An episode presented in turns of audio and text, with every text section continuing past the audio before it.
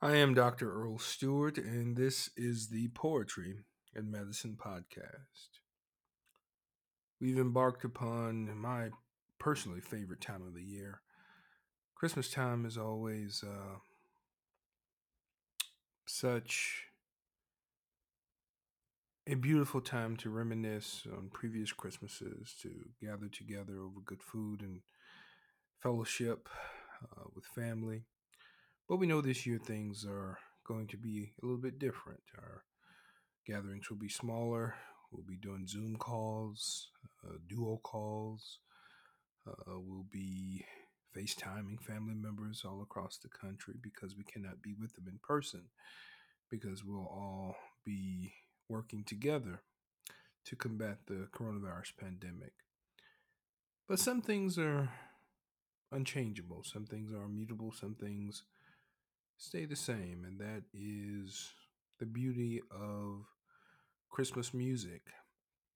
It uh, oftentimes reverberates throughout our office, um, where um, overhead we can hear the beautiful sounds of Ella Fitzgerald and Bing Crosby, and just um, sounds and melodies to take you to that special place in time when family members would gather together around the Christmas tree and take pictures and open presents, and on Christmas Day gather to enjoy a sumptuous meal. We are dealing with a much different reality nowadays. But I wanted to present a poem this Christmas season that uh, takes us back to some of the beauty of what we used to know as normal. And it's entitled A Poem for Holidays in the Hospital by Ariel Jacoby. Twas the night before Christmas, and all through the ward scurried poor night shift nurses who had no time to be bored. There were so many patients suffering holiday ills. Those who ate too much turkey beyond the help of antacid pills. All hands were on deck, doctors and PAs alike, when in walked a fellow surrounded by light. Bewildered by his condition, the staff knew not what to do, but the man reassured them I'm here to take the burden off of you. It was non denominational Santa, disguised without his red suit.